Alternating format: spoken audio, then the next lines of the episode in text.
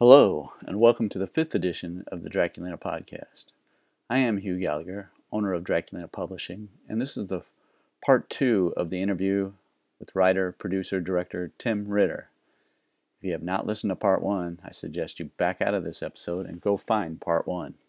Better yet, follow the Draculina podcast, and then you will be notified every time a new episode comes out.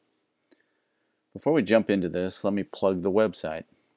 At Draculina.com, you can get past issues of Draculina, Oriental Cinema, She, Pinup, and many more magazines, as well as DVDs and books.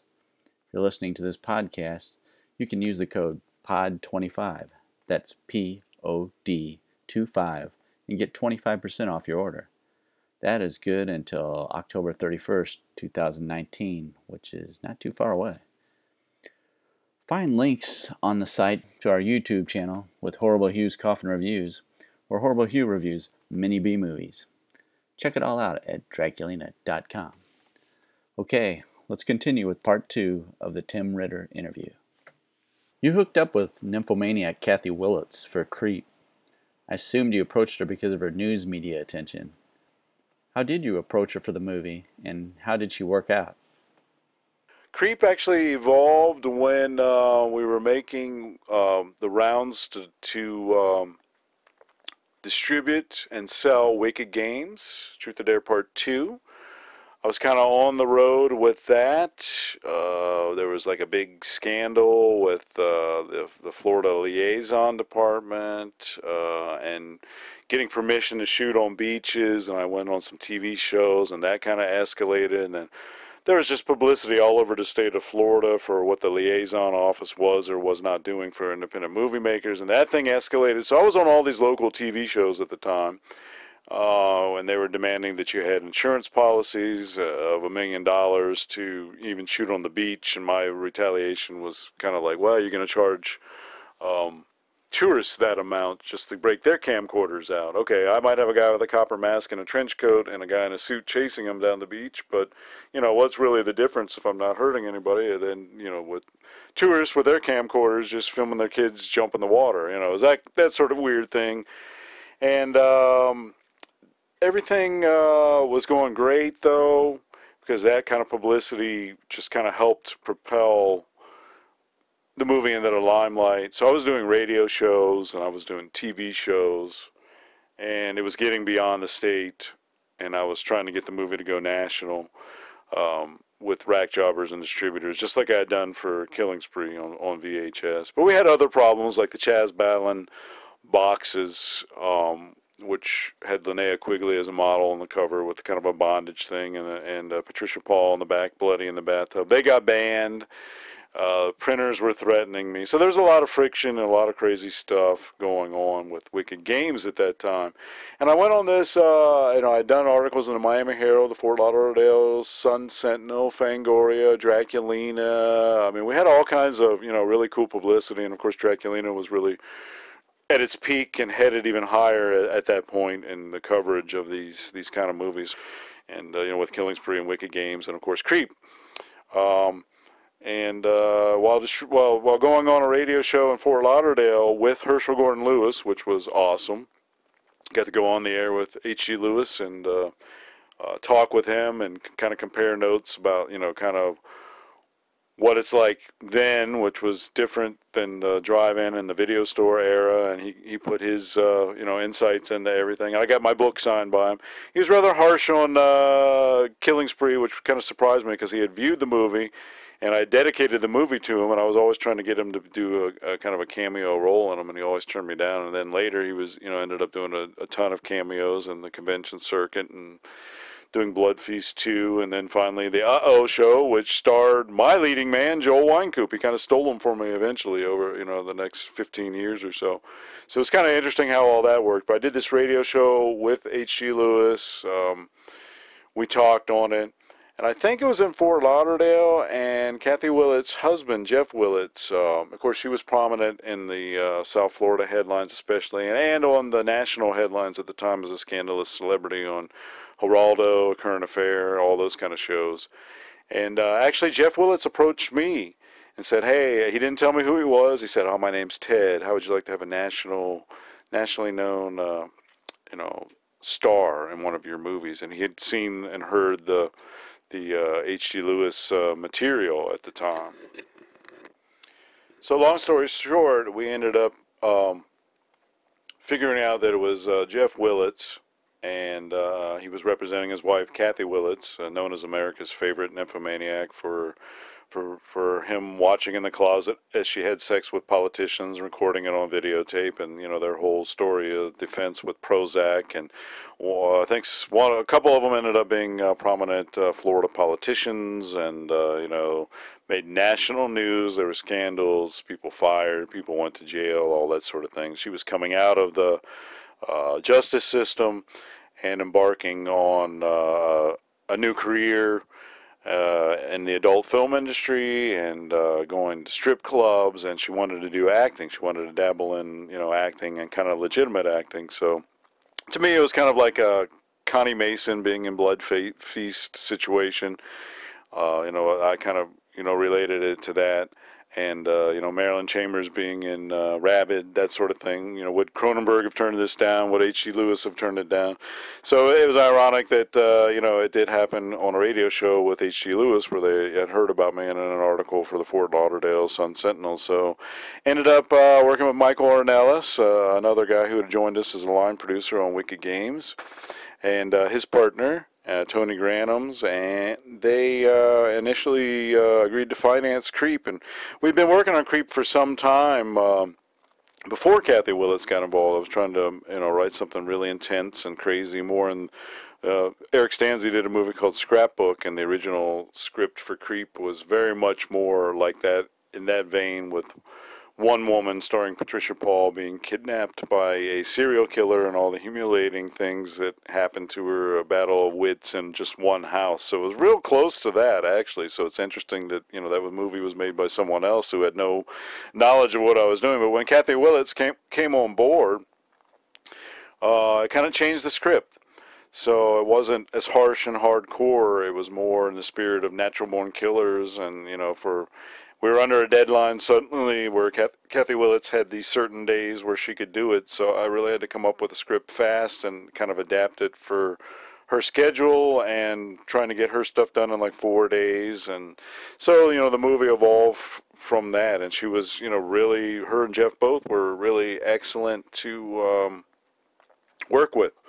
Um, friendly, uh, willing to do anything. Uh, they were on time, uh, just you know, excellent. You know, she would do anything that that you wanted on that, and it was just you know really, really cool. Uh, I think she was arrested at T's Lounge for lewd and lascivious activity that was all over the news and we were there shooting in that strip club doing you know filming her act in there at the you know at the you know for our movie and we kind of incorporated some of that into the you know the movie and her part what was going on in her personal life uh, and with her character. So you know it all worked out and it was just you know it was kind of problem free with her in those scenes. So you know no no big problems there at all. So that's that's kind of how all that evolved uh, you know with them approaching us and saying, "Hey," uh, and and uh, you know, it, it, was just you know, by then things were running really smooth. I had, you know we had some hiccups with Wicked Games, but everything I had learned from the previous movies, Truth or Dare and Killing Spree, you know, I was applying to this on how to make things run smooth and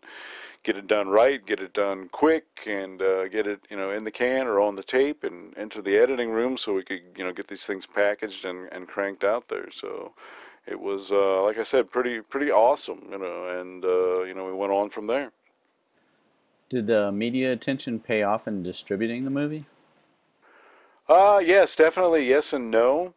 Uh, Creep at again at the time that was Kathy Willets' peak time as a scandalous celebrity. She was on Geraldo. Uh, current affair, all those kind of crazy news shows, and you know we got on there again. It was like uh, when I was on CNN for Truth or Dare. We were on these shows on national, you know, getting national publicity. Now that's nothing because you know anybody can be an international sensation with a viral video and it can be seen all over the world. So it's amazing how at that time, you know, in 1994 what a breakthrough that was for a little nobody in South Florida, a little nobody filmmaker to be, you know, catapulted into the limelight with this scandalous celebrity. We're making a movie. I think at the time, um, uh, Joey Buttafuoco was uh, uh, another scandalous celebrity was being promoted through there, and, and there was a a couple more uh, of that that we kind of got packaged with on on all these shows. You know, all these crazy dish the dirt type of uh, television shows. So uh, so definitely the media attention was was incredible for a movie like this that was like you know forty thousand dollars or less in budget, shooting on just you know pro SVHS. You know these were really uh, intense, state of the art, like twelve thousand dollar cameras at the time, which was uh, pretty incredible. Um, so yes, all that really paid off. Uh, we got coverage in a, a, ton of adult magazines. Again, Draculina, you know, couple big stories in the first color issue. You know, we got attention in there. Fangoria magazine. Uh, number 146 covered all my movies finally. So that was like, to me, it was like winning an Academy Award, and Creep helped catapult that into the magazine. We had, you know, ads in in the magazine for Creep and being able to you know write the article myself which covered you know all the, the journey to that point was just incredibly invigorating and I was just so stoked so again that was a personal peak for me like being able to live the dream and you know being uh, spotlighted in the magazine that I grew up reading in the back of the classroom in, in school and you know all that kind of thing. Finally, I'd had smaller articles about my movies and you know the one-page monster invasion things up to that point, but here was finally Creep kind of catapulted this color article and, and, and again there were other magazines screamcraft uh, i mean horror i think I don't know if it was Horror Hound or Horror Fan, Gore Zone, you know, on and on. There was just you know magazines and and coverage in the media. Uh, and, and, as Kathy Willets did her adult career, we got extensive coverage by you know all the adult magazines as well, Playboy, all that kind of stuff. So it, it was incredible. I've never really experienced, uh, you know, that kind of media blitz since then. Maybe a little bit uh, in that vein for um, recently. Hi-8, uh, you know, got a pretty good uh, wild eye uh, distribution ads and coverage and you know in a lot of the bigger magazines and stuff so you know but at that time creep was just while we were shooting it was an incredible, you know, all these shows showing up on the set, doing interviews, and of course, Kathy Willis was the main focus. We were just kind of riding on on her coattails, and from the semi-success of uh, you know Wicked Games, which in turn Creep. As we shot that, it boosted the sales of Wicked Games incredibly because we were getting, you know, publicity and scandalous stuff from Wicked Games while concurrently we're filming a new one with Kathy Willets. So it, it was a roller coaster, and I, and I feel exhausted just thinking back on it because I was doing so many other things, working a regular job. Uh, I was uh, a president of a condominium in Florida, and by president I mean like manager. So I had that going. Uh, I ran a youth center, so I don't I don't know really how you know we did all this stuff. So you know it was just an incredible time. But the media attention was just incredible. So definitely felt, you know, very, eh, you know, like like I was some sort of pseudo celebrity at that time. With you know, again, everybody coming at me for interviews at all times. So it was it was pretty cool, and it was great that you know the stuff that I was doing, you know, was getting you know that kind of uh, attention and focus, uh, which was really kind of unheard of for you know small shot on video horror movies with very small budgets for the most part. So you know, it it was uh, you know it was a huge success to me in, in a lot of ways. So can't complain at all. You then started the Dirty Cop movies. What inspired those? Well, the Dirty Cop movies were something I had in mind, you know, for for a long time. Uh, I love the Dirty Harry movies. I love the Bad Lieutenant and I'd always wanted to do my spin on the concept of a of a crazed cop, and I'd done that. I'd done Dirty Harry knockoffs, uh, always growing up on Super 8 film. Uh, I had created a character called Big H, uh, who would take the law into his own hands, and another one called uh, Blake Simak, a character, and he was in a, a, movie. Instead of sudden impact, it was instant thrust, and doing the same Dirty Harry type of things. And those things had filtered over, you know, some of those situations in those movies had filtered over into my other movies, like even Creep and and Wicked Games and those sort of things. Um, um, so, Dirty Cop, uh, I had this vision of uh, a cop pulling a speeder over who was intoxicated and completely annihilating the car with his baton and, and demeaning the, the drunk driver and roughing him or her up and destroying the car and leaving them just completely shaken and devastated. So I had this vision in my head for doing that, and uh, I, I, pictured Joel D. Wynkoop in, in the lead role for Dirty Cop No Donut and at the time, the David Szulkin book, uh, The Making of Last House on the Left, had really inspired me on how, you know, just again, reading Last House on the Left, the Craven movie is definitely one of my favorite low budget grindhouse um, exploitation horror films, you know.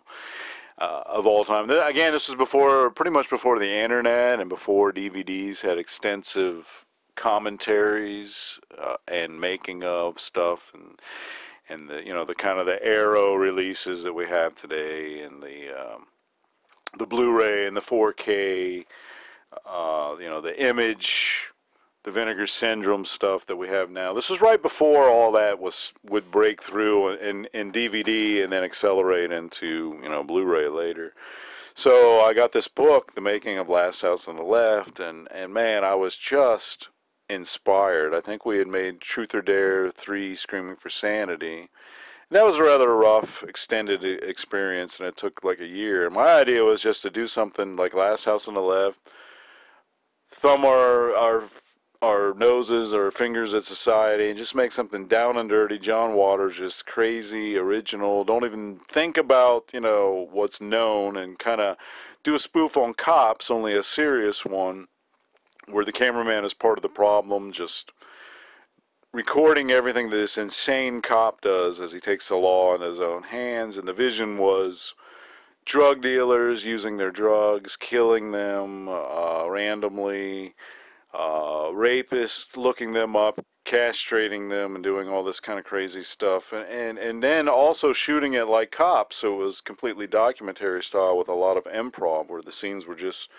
it's fleshed out in a story, but letting the actors do improv and, and really, uh, you know, put them in that situation and see where it goes. So that was the whole thinking, and to shoot it fast and kind of edit it as we go.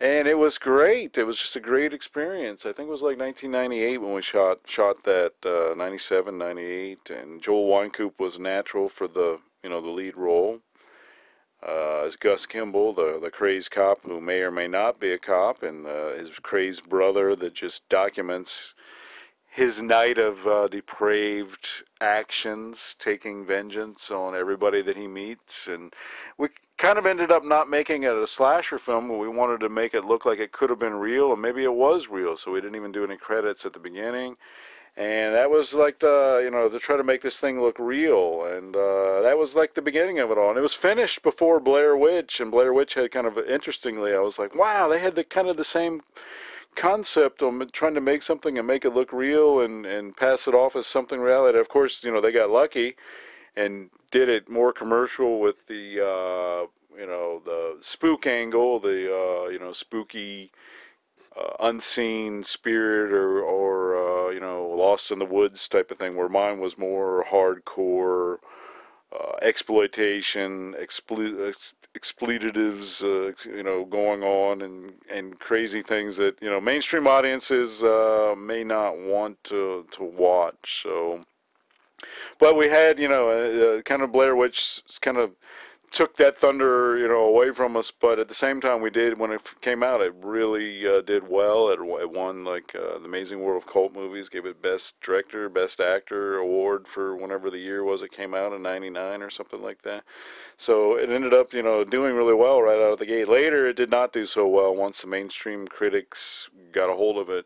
They say any publicity is good publicity, but unfortunately, at that time, it really turned on us and once some of the TV Guide reviews got out, once it played in theaters and like the Village Voice and the New York Times and some of these really big uh, newspapers and, and reviewers got a hold of the movie because I think SRS Cinema hired this uh, PR guy to uh, you know really get it out there. They were the reviews were incredibly harsh, and instead of to me, it would have been like Last House on the Left, where these uh, uh, uh you know reviews and stuff would have made me want to see the movie as a viewer. I, I would have been like, man, I gotta I gotta seek that out. That just sounds insane. But for some reason, I don't know if the market was ebbing or declining or video was I think video was getting ready to transition into DVD and it really got lost you know the movie for some reason and that transaction from VHS to DVD and so forth. So unfortunately, it was limited success. But we hadn't really spent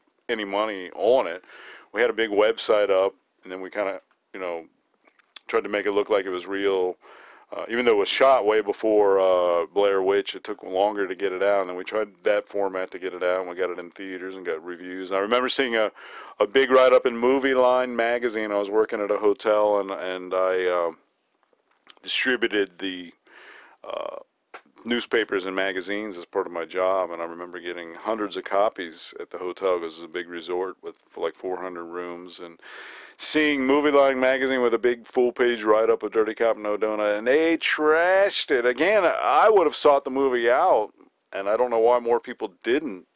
Uh, when they read these really horrible reviews on how just over the top and nightmarish and crazy and you know uh, gagging on boobs and blood and you know all these just perfect things that you would think would have catapulted the movie into a really huge success. But unfortunately you know uh, again it was a $350 movie. Biggest expense was you know driving around and trying to find uh, and the junkyard scene with the car that got destroyed that scene came out phenomenal with joel's rage and everything i thought and the way it was shot with smashing the windows with the baton and everything. Uh, but it, you know, in exchange for that car and getting it, the, the guy who uh, worked at the junkyard just got a part in the movie, and uh, he was the pawn shop owner, and you know, all that worked out great. Every shortcut imaginable to trying to make that movie for almost nothing. So you know, that was uh, you know just a really cool experience. And over the years, you know, people have kind of caught on for it. It never really caught on, kind of like I thought it should or hoped it would, but uh, you know, it's still out there, and I'm sure there'll be more, you know, releases of uh, Dirty Cop No Donut and its sequel, which starred co-starred Donald Farmer as another crazy cop. But uh, you know, at the time, just cops and and seeing something super zany and how it was in their world and exaggerating all that kind of stuff uh, was just really fun to do. That was kind of the inspiration for all that. Have you ever been able to support yourself from making movies? Well, making movies, you know, it would have been nice to do so. Uh, but no, the answer, direct answer to that is no, not support, you know, totally from income from movies, definitely not. Most of what, what I did was just, you know, in order to keep making movies, whatever profit or whatever money you made, you know, from movies, the movies yourself, uh, you know, you put back into the company or you put into the next project. And Joel Wynkoop and, and I and several other people, you know, as we did one, we would just save enough money from the profits or the residuals that were our own from something and just put that into the next project. So that's kind of how we, you know, we didn't live off the money. So, you know, that was not ever the plan. We had hoped something might, cool might happen, but, uh, and, and it took a long time uh, over the years. Um, you know, everything, most everything that I shot on video has broken even and, and made a little extra, especially, you know, these days with the retro stuff. If I buy copies and then resell them at, at shows and autograph them and that sort of thing with the interest, you know, there was like a, it's kind of uh, on and off, but, you know, there was a real interest in, you know, VHS re-releases and collectors for that. And they go for a much higher rate you know, especially at special shows and on eBay and that sort of thing. So, you know, that, that has been a real boon in the old projects and the old movies. Uh, the, the people who love to collect them in the original packaging and autographed and in their you know original release mode with those covers and, and on that older format like there's a you know there's a whole group out there that loves vinyl despite streaming obviously taking over everything and you know 4k and blu-ray being like the last standouts for collectors. Um, over the next few years it'll be very interesting to see what's left but you know at the same time you see that there's still a small niche market for you know collectors who, who like to physically hold CDs, uh, DVDs, Blu-rays, posters, you know those kind of things. So I think that'll always be there to some degree until these collecting generations completely die off, which they may or may never die off because you know kids of the upcoming generation, if their parents, if they see their parents who are diehard fans, you know, collect this kind of stuff, they usually end up getting into it as well. So I think there'll always be a niche market for the die-hard uh, limited edition material and that sort of thing. So you know, um, that pretty much wraps you know that up as far as. Uh, but support, no, I've always had to work you know odd jobs uh, and and again for somebody who is getting into the business or wants to be just an independent movie writer or director. Um, unless you make a small fortune off of something, you know, you got to be prepared to, you know, have a backup plan to make income and get health insurance and support your family because it's all a crapshoot. Unless you're lucky enough to be a part of, uh, you know, something that really catches on where you can save a million dollars, put it in the bank, let it grow, or uh, get a good money manager, or you know get things set up for the future uh, in some sort of you know IRA or 401k or something like that. So you really, you know, you really got to do that. Uh, even the people who are working in Hollywood for like the Sci-Fi Channel and those kind of things, you know, it's a struggle. You don't get paid a lot of money for you know working for Asylum or or Camp Video or you know all these companies. You know, you just get paid project by project and it can take two years to make a movie, and uh, you know it's it, your end uh, gross for two years of work may be very little compared to what you know you would would make uh, again being a manager at a you know Burger King or whatever. So you just got to kind of find that balance, I think. You are married, right? Um, any kids? I am married and no, did not have any kids uh, myself at this time. I have mainly cats. So, uh, other than that, uh, not much else to say. Has your obsession with making movies played any havoc with your home life? Making movies, you know, is an obsession. You know, at one point I had hoped it would be a career where you could make you know a constant income and live off of that and realizing at some point that it was not and kind of having still an, an extremely obsessive hobby that you live with 24 hours a day pretty much even when you're working and trying to earn a living definitely plays havoc with home life and there's always a balance you know and i know it's even worse for people with kids and you know um, wives and and you know that sort of thing.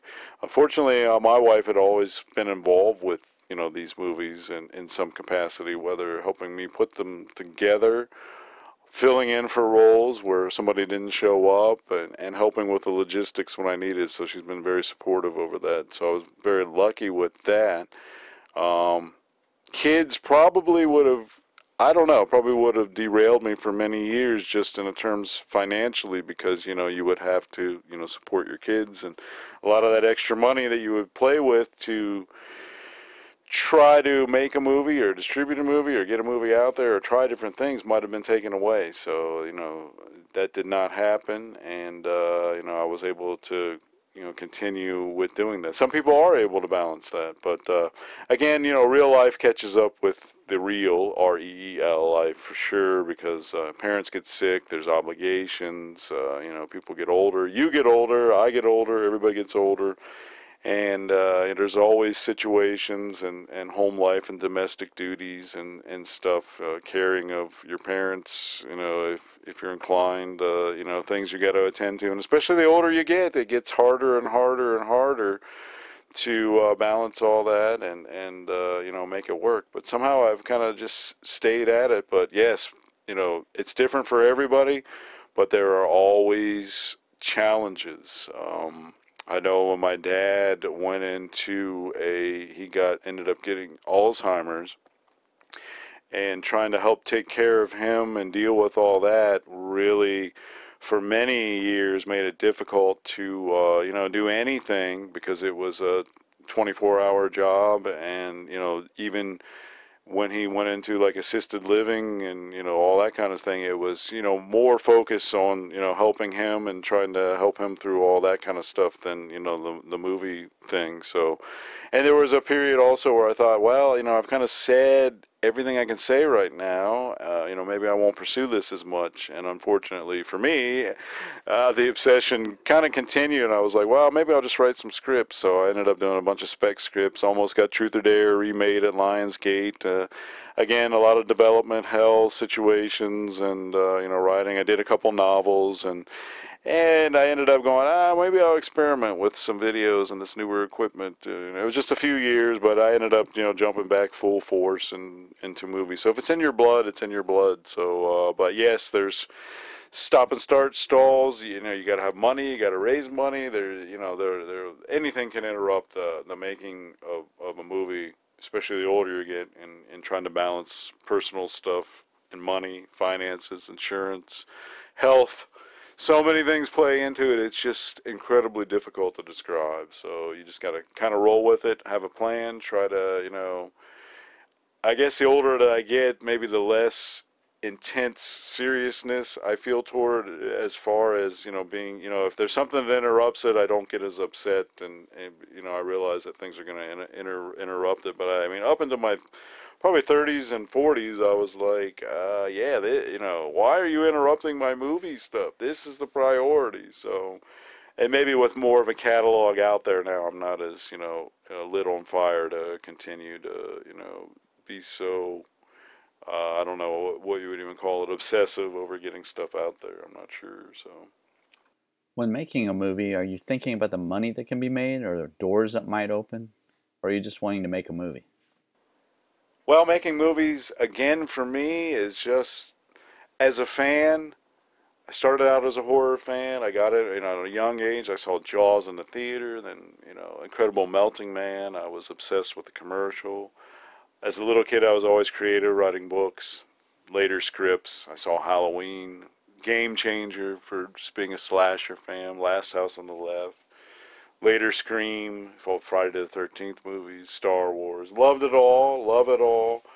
Uh, it's just always been a big inspiration, and it's never been about the money for me. It's just as a fan, I enjoyed photo novels. I've enjoyed all the formats. Uh, it's an addiction as well, collecting and obsessing over this material. So I would say that I see myself more as just a fan who wanted to join the party. But when I film stuff, it's kind of the only time I feel really alive, creating these alternate worlds that I control, uh, where I can go through uh, cathartic releases, you know, doing what I want as far as, uh, you know, whatever it might be in content. Uh, as Cronenberg says in uh, Videodrome, a cathartic release for the viewer's fantasies and frustrations. Uh, so, uh, and again, something I said in Draculina a long time ago, which was a quote from someone unknown for those who understand. Uh, no explanation is necessary for those who don't understand. No, no explanation is possible.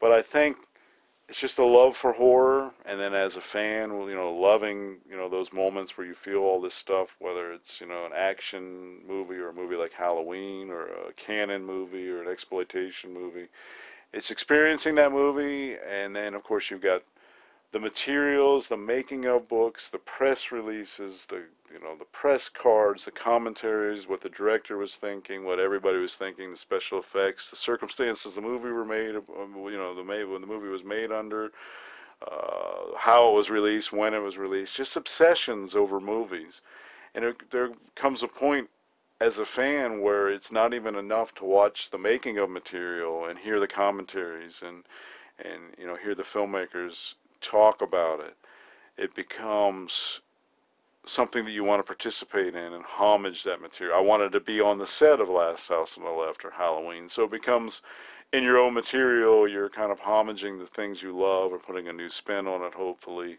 taking it in a new direction and you're experiencing you're actually experiencing the making of, of that portion of the movie you love so much or the movie itself in a new way. So uh, it's just just that next level. It's that final piece of fandom for a lot of us that are just so enthused by it and live it and breathe it that we become it and have to salute it with our own work as well as continuing to be a fan. And I get obsessed with you know, my older, like right now, I'm going through an obsession again with David Cronenberg and all his movies, and uh, going through and even his filmography and and uh, you know rereading some of the books uh, that interview that he did interviews with, and picking up new things and new sources of inspiration, and catching up on a couple of the titles because of course he went off the beaten trail on a lot of stuff, and then catching up with titles I missed or only watched once, and finding new things in them. So, and again, that fuels me and excites me as a movie maker and a fan. And then, you know, I go out and try to homage or recreate or continue that. So it's just kind of a weird cycle of insanity. So, really wild. It's never about the money. It's just about being an obsessive fan and doing my, you know, my own stuff there. So. You started out in the peak of the video boom, and now you're in the middle of what I feel is the decline of the video era. Has things changed for the better or the worse as far as you're concerned? Uh, I'm not sure. Uh, I'm not sure on on you know the video era. It started out with beta. That kind of downfall. VS, VHS kind of was the phoenix of the ashes in that battle. Uh, VHS had its run and it kind of died out, and then DVD is still not super strong, but it still sells and it's still a valid format. As uh, as DVD evolved into Blu-ray to a lesser extent, because not everyone is really on board with that. Um, streaming has come up and that was uh, you know my movies got really good exposure on Netflix when they first started up, and that really rejuvenated interest in Truth or Dare and Killing Spree. So they've enjoyed Truth or Dare and Killing Spree and and Wicked Games and Creep have really enjoyed almost every format to a degree. Uh, you know they started out on VHS, Beta, uh, Laserdisc. They've seen. DVD, multiple DVD and VHS releases, soundtrack releases on uh, vinyl for Killing Spree and uh, Truth or Dare. Um, so they've enjoyed all this, and then they had a nice streaming run when uh, Netflix first started. It was all B movies, and Truth or Dare and Killing Spree were on that when it was very early when they started that. I forget when it was. Was it 2010 or 2008 or whenever it was when Netflix first started giving subscribers of the rental service through the mail, uh, and my movies did really well on Netflix there, you know, as rentals through the mail. Uh, when they put that as an extra bonus for your uh, mail order rentals, uh, my movies, Truth and Dare and Killing Spree, and you know some of the others were on Netflix for quite an extended period of time, and on the Roku services on the various channels, which they still are. They pop up on and off on Tubi and uh, Amazon Prime now, and all these different you know variables, uh, the exploitation you know websites and, and Roku channels. So they're all they're all still out there. So as far as I'm concerned, it's still business as usual. Uh, if anything, the market is more competitive than ever. It's hard to make a name for yourself with all the streaming stuff? Because now anybody and everybody can you know make a movie on their iphone 20 edit it upload it to CreateSpace or get it on amazon or, or you know to a less degree now netflix because you know you have to have a package deal with that and they produce so much in-house now. So that changed really fast to kind of a studio and in-house type of th- thing. You know, now they're producing, of course, their own great shows like Stranger Things and um, uh, what's that other one, Mind Hunters, which is a great show, and many other great shows that people love. So they've kind of become their own studio. So I don't know. It's almost like the same. It seems that it's up and down, but for new people, I do think it's a lot harder to get noticed if you don't have some kind of you know name where you started out and are known for something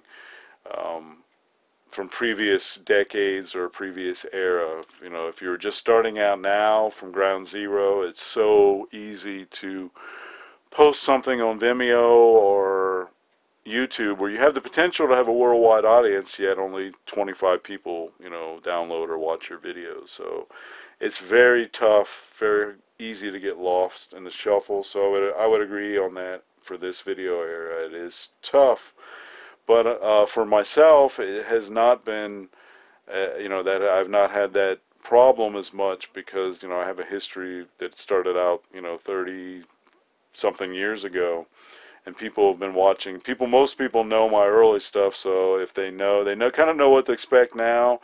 And the projects I do now more than ever are stuff that people want me to do. In other words, it's stuff that uh, uh, was going to happen anyway, and I just kind of joined the party. I'm invited to put my spin on it, whether it's a Hi-8 with. Uh, Brad Sykes and, and uh, Wild Eye Entertainment or Hi-Fear, which we have coming out, or something with Tony Masiello, uh, the Zombarella stuff, and you know all that that kind of thing. So, gift wrapped and gutted. Richard Mogg, who's an avid filmmaker and fan of the analog uh, Nightmares book that covered all the shot-on-video movies from '82 to '95 of that era. He's done just an incredible job of um, uh, kind of capturing and recording that air those that era of, of movie making and, and legitimizing it even more and uh, just love it that he has done that and there's so many people out there like him and Tony Masiello and uh, Matt Hill uh, who I've worked with and has become a screenwriter himself now. So all these people you know kind of go hand in hand. We all kind of promote each other and uh, you know ride on each other's coattails and when we have a uh, a movie like Hi-8 or the upcoming Hi-Fear come out with Todd Sheets contributing and myself and Brad Sykes and new filmmakers and uh, you know upcoming filmmakers and you know all that kind of stuff. We all come together and, and help promote that and, and get it out there. So it's always you know exciting and an exciting way to kind of stay valid and keep their expenses and your time investment down a little bit. So so in that aspect, that's good too. So I'm kind of picking, cherry picking, and choosing the things that to try to stay a little bit, uh, you know, out there in the limelight and and not overdo it and uh, you know get lost in the shuffle. And the old stuff is still, you know, uh, loved and uh, in a retro way, not forgotten on the Blu-rays and the the streaming and then there's you know the, some of the newer filmmakers uh, that have joined the party, like uh, Brad Twigg, who is inspired you know by some many people, including myself, the older stuff. Uh, and uh, where I'm located now, Jerry Williams, uh, it was inspired by Creep and made his own version of that, even down to a lead character that looks like uh, Joel Wynkoop. So it's just really cool how it just kind of goes on and on, and you know, recycles, and, uh, and it, it, just you know you don't get lost in the shuffle. So it's just just kind of like I said, it's kind of good, but I can see where a lot of people would see that it is a decline because uh, it is tough to get recognized in the streaming world, and now you know places like Amazon and such kind of restrict content and they take down the smaller stuff so it seems. And uh,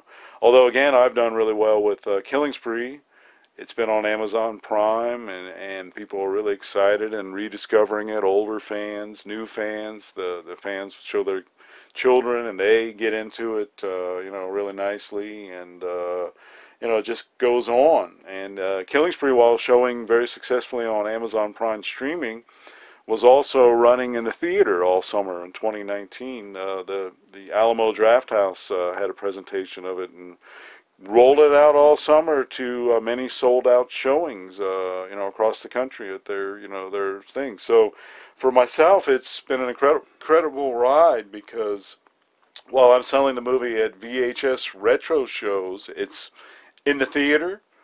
And uh, people are going to see it in the theater, and uh, you know, loving it there, and seeing it t- together with an audience. And then it's also on Prime, on one of the bigger streaming sites, and you know, and enjoying a very good success there. So I think I'm very lucky in in having it that way.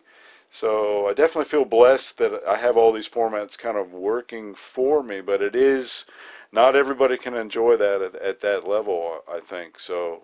In some strange way, it has kind of worked out, you know, pretty cool for myself. But at the same time, it is a challenge and moving forward it's you know it can be as the older formats get more and more niche it does get more and more difficult to uh, you know stay relevant. And of course no one ever does. Usually you know if you look back at some of the greats that you know even inspired you know all of us uh, that are still doing this there's like a 10 year peak where they you know the biggest filmmakers make their best movies in this like 10 12 year period. You kind of notice with the same cast dop uh, you know group of people and then things change you know a new generation brings you know new new people and new ideas and a new way of watching and uh, i'll also find it kind of interesting that as much as we have 4K and 10K and all these gigantic TVs and the best quality where you shoot something on video, unlike the analog days where if you go down a generation it looks terrible and another generation of Submaster looks even worse like mud.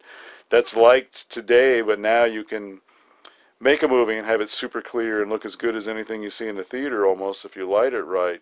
Yet nobody's using that in the theaters as much. Everybody's binge watching things on a three-inch phone screen, so it's just kind of it is kind of strange. So it really takes some, you know, adaptation, and uh, I I don't know. It's just you know who knows where it's going to go from here. Here, you know what exactly will happen in the future. So just kind of my random thoughts on it. You have made a lot of short videos for compilation tapes. Do people seek you out for that? Uh, yes, uh, I think as I mentioned and was talking about, uh, I've collaborated with uh, Tony Masiello on Zombarella, Brad Sykes on the Hi-8, High Fear, High uh, Death trilogy, which we're amidst right now. Hi-Fear will be coming out in 2020 with you know more shorts from the team that has done all these through Wild Eye Entertainment and uh, Richard Mogg, you know, asked me to contribute a, a, segment to you know his project for gift, gift wrapped and gutted.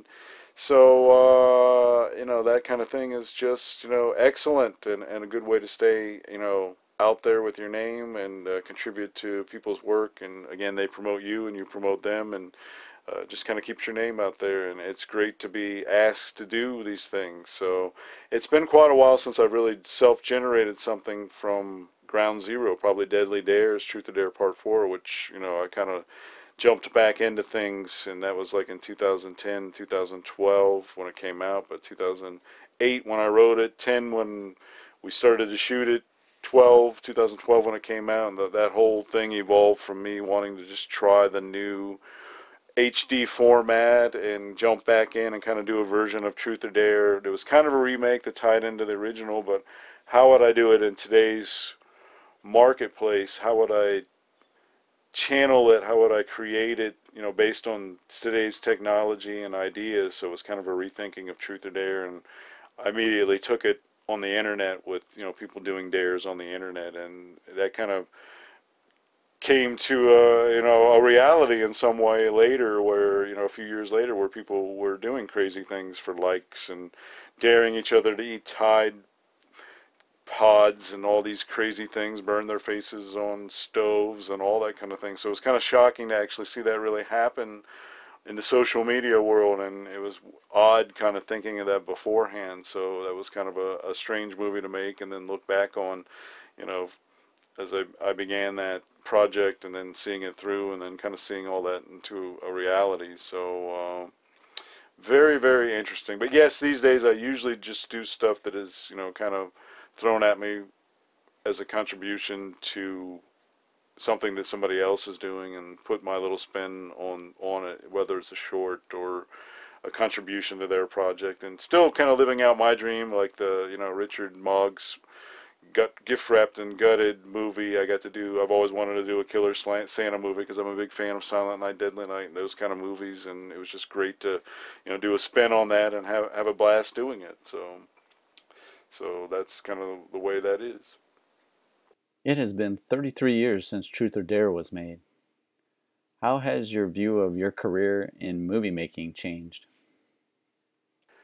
Again, uh, not not really much. Uh, my view of uh, you know movie making and everything is it's it's always the same.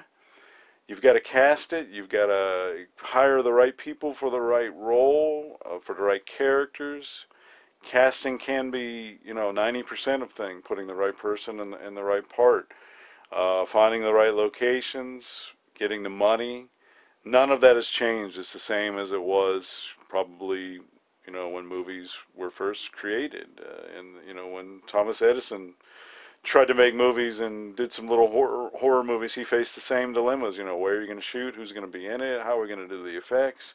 What's changed, of course, is you know the equipment, the technology, the quality, and the way movies are now seen instantly on the internet. You know, there's no searching; it's just streaming. It's available, and you can find it easily, or you can order a copy and and get it, or watch it on your phone. So as long as people are watching, you know, that's the whole goal is to get people to see your work and have fans and hopefully enjoy it and escapism and you know contribute to what you love. So and and that aspect of it, you know, is definitely changed. Is it better or worse? Uh, it's just a new generation and the way they watch this stuff and you know, will we become obscure, obs- completely obscure, wiped out, and, and lost in oblivion, or will we be able to, you know, endure and and you know have our stuff seen. That's you know the the question and challenge for for each movie maker. So it, you just kind of got to go with it and do the best that you can. So what are your plans now? Any future goals or things you feel you need to do? Well, right now I'm just continuing to forge ahead. I kind of have an alliance with um, Shannon Stocking, known as Michelle Macabre we're working together. Uh, we met uh, about a year ago, and we're doing you know movies. She wants to be uh, always wanted to do special makeup effects and these things, and had done a few movies before. You know, we uh, met and kind of hooked up together in Lexington, Kentucky. And we're doing, you know, a bunch of different projects now. Uh, again, right now it's mainly shorts for the compilation movies and stuff. But in hopefully in 2020 we're gonna you know tackle a, a, feature and see where that goes. And she's also an excellent actress, and helping her has kind of reinvigorated you know my view on the movies and and you know wanting to forge ahead and and help somebody you know live their dreams through these movies and and keep at it and for myself to keep at it. So it's just been, uh, you know, it's just kind of kept my future goals going as far as, uh, you know, motivating me to keep moving ahead creatively and, and doing this stuff. So so far, all our collaborations have been really cool. We did a video for uh, Savage Master, where she did the special makeup effects of a witch, and we kind of did a Mario Bava type of thing, and it did real well for you know for the band. They got an album coming out, so that was an interesting experience. Um, Hi-Fear, where we did a segment called When Shadows Come Alive and uh, working on that now. That's in post production. We have another short that's uh, coming out for a, a Scott Bullock. Uh, think it's called Death's Door uh, anthology. So we're going to be shooting that. It's kind of a serial killer twist uh, that you may not expect with some domestic friction in it. No surprise there. Uh, we did a, an awesome opening for uh, Richard Mogg's uh, Gift Wrapped and, and Gutted uh, horror themed Wave, directed by Gary Whitson. Uh, movie that's coming up. Uh, and we did like an opening retro slasher Santa movie in the beginning with Larry Treadway at the videography helm and producing helm and uh, working with uh, Shelbo Mullins, uh, a fan who's joined on board. Uh, he's just a fan of all this stuff, and Killing Spree is one of his favorite movies. He's joined the party.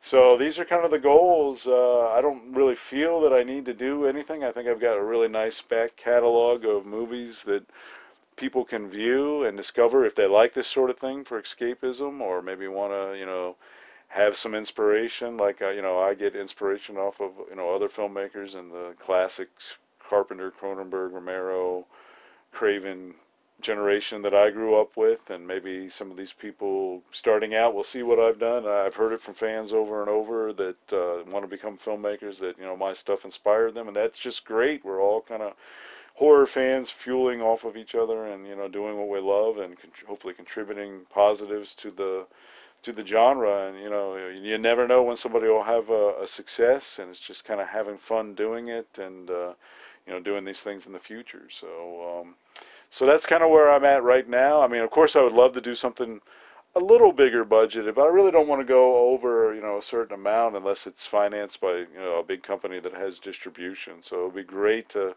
you know, be involved in something that, uh, you know, was uh, produced by Elijah Wood's company, who he loves Truth or Dare, and he's stated that uh, Truth or Dare was one of the reasons he got into making horror movies and did Maniac, and it's one of his childhood favorite movies. So great to hear, and always great to hear his stories on there. And he's gone on to film festivals, uh, promoting Truth or Dare, and even showing it and doing a commentary while the movie's running uh, on how much he likes it and how it affected him. So, you know, you never know what will happen in the future. And in the meantime, just collaborating with people like uh, Shannon and, and doing this stuff is, you know, what, you know, that's what I'm doing. It's again the only time I kind of feel alive. So that's the way I'm going to play it for now.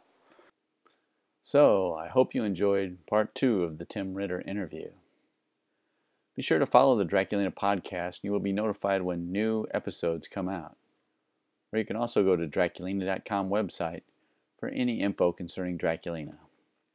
So, until next time, don't let life suck the life out of you.